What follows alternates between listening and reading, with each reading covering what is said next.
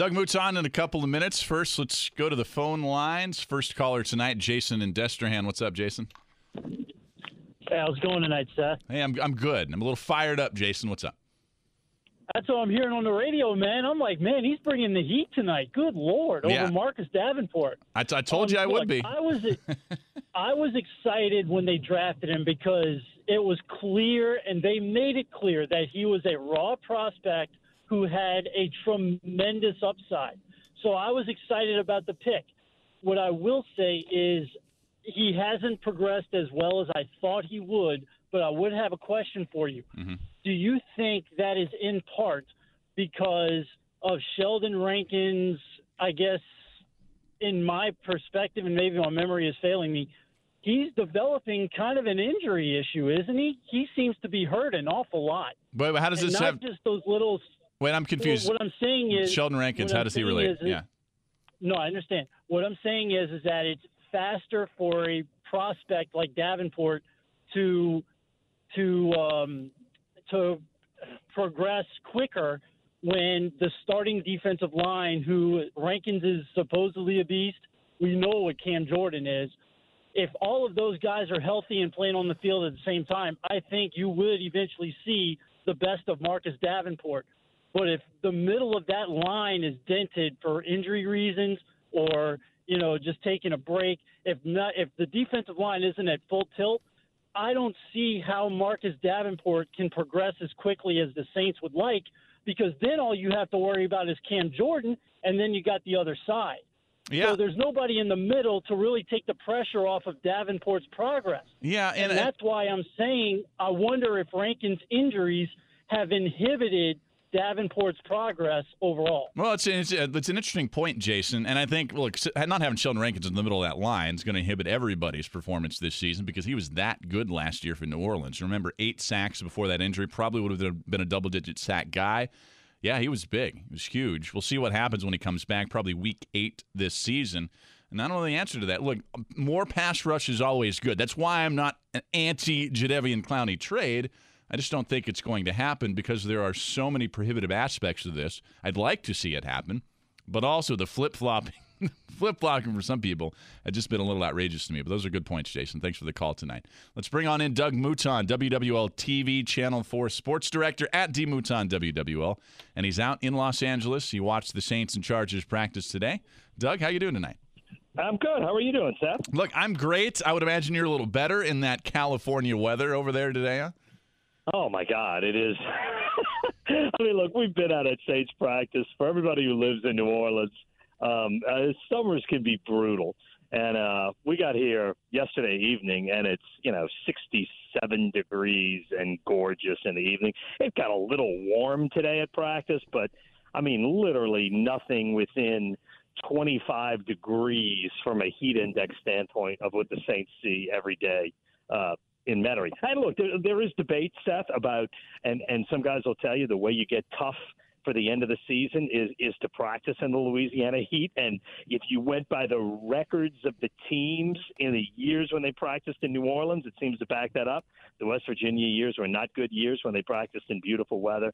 So there's something to be said for it. But at this point in this training camp, this four days in California is a, a nice climate break for this team. Yeah, second year in a row that they've been out there practicing. I guess actually third year in a row they've been out there. Third year in a row, yeah. Yeah, yeah practicing uh, with the Los Angeles teams. And Doug, today we were talking about the pass rush to open the show and Jadeveon Clowney and Marcus Davenport. It actually wasn't Davenport who stood out, I understood. Is it, did Trey Hendrickson had another nice day, is that right?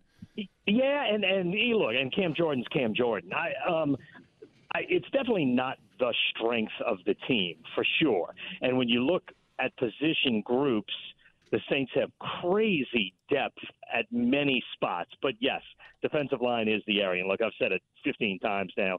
They need Marcus Davenport to be that guy. That's he is one of the linchpins looking forward to this season. If he's the guy they think he is, this defense could be really, really good, because that would be sort of the last piece they would need. They're going to get – I, I think David Onyemata keeps getting better. They're gonna, they should get Sheldon Rankins back at some point during the course of the year, but certainly you feel like by November and December, Rankins is going to be playing and hopefully playing well by then.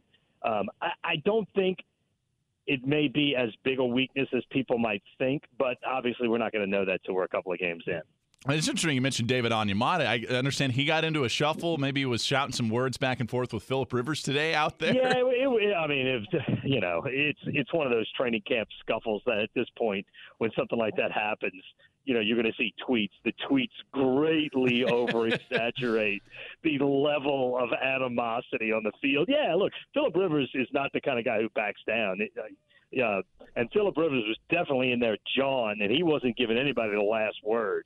Um, but you don't also don't know what they're saying, so you don't know quite how contentious it is. But it got broken up immediately, and not much came of it. Um, but it, you know what? It's the kind of thing where it wakes up the whole sideline when it happens. Yeah, what, what was the general mood? It sounded like, other than that, it was pretty good out there between these two teams. Remember, they're both Super Bowl contenders, so these are two teams that could probably benefit from practicing against each other. Yeah, and look, as stupid as this sounds, it's like two teams that sort of get along with each other. Like, they're they're good – Uh, practice partners. I mean, the work is efficient. It moves fast. And today, I mean, really, it went back and forth. That's sort of my theme for my ten o'clock story, was that it was just back and forth. For every big play the Saints made, the Chargers made one, too. And for every interceptions they made, the Saints made, the Chargers made one. And then it was also, you know, Mike Thomas and Alvin Kamara didn't do any of the team drills. So we also got to see some unusual suspects. Simi Cobb had a big day, who's a guy – you know, you got a bunch of wide receivers competing for that third, fourth, fifth man job. Like, like you know, guys you didn't expect to see have big days.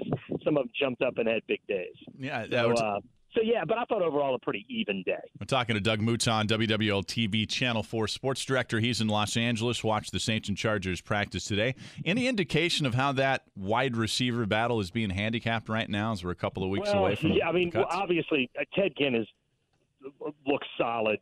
Opposite of Mike Thomas.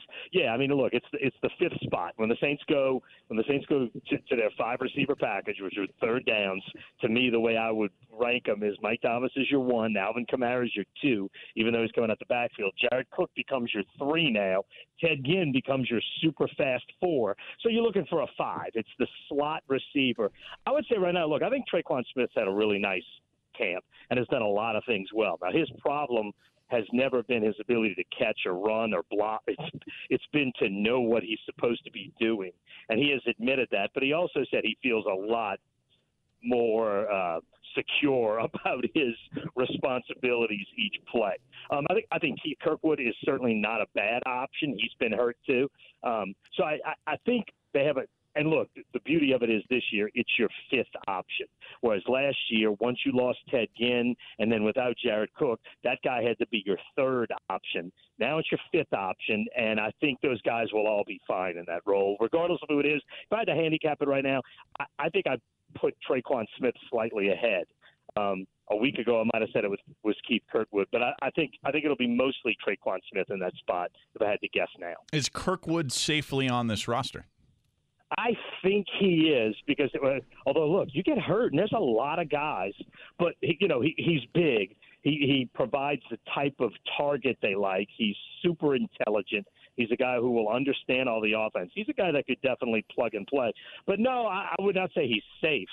No, not not by any stretch, just because there are a lot of wide receivers. But but I, I like him as a player. He's, he's sort of one of my guys that I – I think he makes it, but if he didn't, it, I wouldn't consider that a major surprise. We opened up touching on the pass rush. What do you make of these Jadeveon Clowney trade rumors, and uh, what's the scuttlebutt there in L A? I have not heard much from here other than, you know, the scuttlebutt that you see. Um, I, I, I, I don't know. I, I don't know if it seems likely or not, although I still go back to the question you asked Mickey Loomis in that opening press conference, and he said – you know, when you're in right when you're in right now mode, you do some things different from a salary cap standpoint than you might do if you weren't.